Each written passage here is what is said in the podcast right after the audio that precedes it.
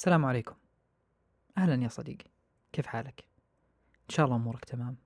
الحياة كيفها معاك؟ سعيد إن شاء الله. أتمنى أنك اليوم تكون مبسوط. إذا كنت مبسوط أنا مبسوط عشانك صراحة. وإذا كنت حزنان يا كذا الحياة صديقي. أو مكتئب ترى كذا الحياة. يوم لك وسبع عليك سبع عليك ويوم لك. كذا يعني. آه بس الشيء اللي أكيد بأكد لك هو حطه في بالك كويس. آه هذا الوقت راح يمشي. راح يعدي. وراح تشوف أشياء حلوة إن شاء الله. بس كذا الحياة. يوم لك. ف أتمنى أنك تكون سعيد بعدين وتنبسط تشوف الحياة بجانب مشرق. وتتيسر لك أمورك تتفتح دروبك. أتمنى لك كل خير. طيب ما, ما عليك في التفصيلة. خلينا ناخذ آه سينيوري سين سيناريو هين سيناريو هين yes ما أدري هي المفروض اجمعها يكون كذا. هي الكلمة أصلا الكلمة أصلا ما أعرف إيش هي بس يعني خلينا نقول مسار قصتين لشخصين. طيب قبل ما أبدأ في هذه القصة آه أنت راح تقول لي التعميم لغة الجهال. أنا أعرف يا صديقي إنها لغة الجهال بس أنا تعرف إني أنا قاعد أشرح حالة معينة وقاعد أخرس.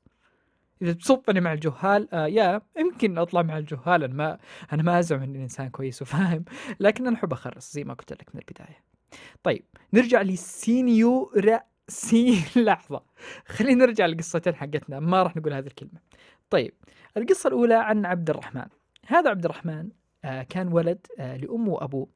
عانوا في حياتهم كثير وجربوا الفقر وجربوا نكد الحياة وجربوا العنف الأسري وجربوا كل شر ممكن يتعرض له أبوين. على ما كبروا هذول الشخصين وربي رزقهم بولد اسمه عبد الرحمن. فهم ما يبغوا ولدهم عبد الرحمن يعيش حياة عيسى زي الحياة اللي هم عاشوها. فقرروا أنه يربوه تربية جدا رائعة حياة مريحة كل شيء يناسبه. عبد الرحمن بدأ يترعرع في هذه الأسرة وكان كل شيء يبغاه. موجود عنده. من هو صغير؟ ما يبغى ياكل يكره البروكلي. دائما دائما يجيبوهم إنهم يكرهوا البروكلي. ما يعطوه البروكلي. يبغى fast food أو وجبات سريعة. يجيبوا له وجبات سريعة. المهم حمود بدأ يكبر يكبر ويكبر ويكبر. صار من الأطفال العينات. تعرف العينات هذه اللي تدخل في كافي وتشوفها أو في السوق أو أو أو في مطعم ويجيك كذا مليان كذا مقلبس ويجي كذا ماما كذا ودك تعطيه. أيوه. يعني هذه النوع اللي تبقى قلبك شوية تحسه دلوع بزيادة دلوع أوفر. كلنا أتوقع مرت علينا هذه العينات. كبر عبد الرحمن ما تعلم كلمة لا ما تعلم كيف يراعي مشاعر غيره. اتربى على أنانية مطلقة مو لشيء لأنه هو كل شيء يبغاه يصير له كل شيء يتمناه يتنفذ له فتربى على أنانية مطلقة. يوم كبر عبد الرحمن ما كان يعرف ظروف الناس المسكينة الناس اللي عانت في حياتها الناس اللي تعبت في حياتها. مشيت الأمور مع عبد الرحمن ومن فضل الله عليه زي ما إنه ربي رزقه ابوين سمحين إنه كان إنسان متميز فكان يمدح يرفع ينفخ يرتفع وصار إنسان جدا مغرور مدلع فقعد قلب على غيره متعب غيره.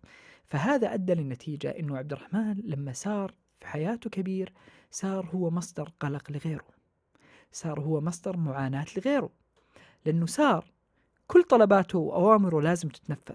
ما يعرف نظام أنه لا عنده موجود. فهذا أدى إلى أنه عبد الرحمن يكون إنسان ماسح الناس بالأرض. دائما الأشخاص اللي في حياة اللي تربوا بهذه الطريقة غالبا غالبا لغة الجهال يطلعوا بهذه الكيفية. طيب هذا السيناريو. طيب وبعدين؟ في سيناريو ثاني. في واحد اسمه خلينا نعطيه اسم كذا. ما أدري أحس جعفر كويس جا هو في بالي جعفر. طيب هذا جعفر ولد عند أبو زي عبد الرحمن أبو مدلع. أبو يؤمر أبو ينهى وأم وأبو كانوا مدلعين في حياتهم. فهم حسوا إنه هم لازم يمارسوا خلينا نسميها طقوسهم ونظرياتهم اللي هم يشوفوها صح. فبدأوا ينظروا ويتأمروا ويرسموا حياة اللي هم يشوفوها صح باعتقادهم لهذا جعفر. فجعفر مسكين كان إنسان مضطهد جدا. عانى ذاق المر أتبهذل من قناعات أم وأبوه المدلعين اللي كانوا هم عايشين بحياة رفاهية وحسوا إنهم كبروا وتعرفوا إنه كذا. لا المفروض أولاد هذا السن يكون وصاروا يحطوا ولدهم تحت ضغط معين. مع الوقت جعفر طلع إنسان ما هو طبيعي. طلع إنسان معقد داخليا. أوكي؟ فنشأ عنده جعفر هو تحت مسارين. كان عنده أخو اسمه إدريس. ما أدري إيش جاب اسم إدريس. لا تسألني كيف اسم إدريس طلع في راسي بس هو على لساني جاء طلعوا الاخوين هذول تربوا تحت هذا الضغط الكريه البغيض. فطلعوا عبارة عن قسمين. القسم الأول اللي هو جعفر. كان إنسان تعيس ومتسلط وجالس يمارس الإهانة اللي جربها في حياته وردود الأفعال اللي هو أكلها من المدلعين اللي ربوه وصار يضربها في الشخص اللي جاء بعده. صار إنسان مؤذي يعني صار آه، هم يسموه سيكوبا سيكوبا psychopath؟ شيء كلمة زي كذا يعني إنسان كذا ما أدري إيش يبغى يعني إنسان مرة كذا مزاجي متسلط ما أدري إيش أسميه مريض نفسيا. أخوه إدريس طلع إنسان مسكين. لا مسكين أنا تعبت. آه رجع نفس الحلقة اللي كان فيها دحوم أول اللي هو عبد الرحمن. أبو داحم. كويس؟ ف فنستنتج. okay إيش اللي تبي توصل له من تخريصك؟ يعني أنت جالس تعطينا كلام مبهم. اللي بوصل له إنه لازم نتع... ننظر لتصرفاتنا مع اللي حولنا. لما يكون عندنا أولاد. نعرف كيف نربيهم صح؟ لما يكون عندنا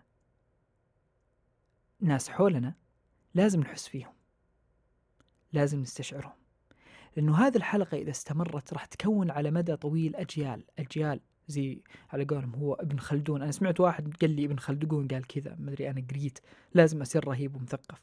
المهم الشاهد هذا ابن خلدون قالوا عنه انه هو قال الجيل الرخو الرخي اللي يعني الجيل الم... اللي اللي يعني اللي المدلع وكذا يطلع جيل صلب. والجيل الصلب يطلع جيل آه، رخي.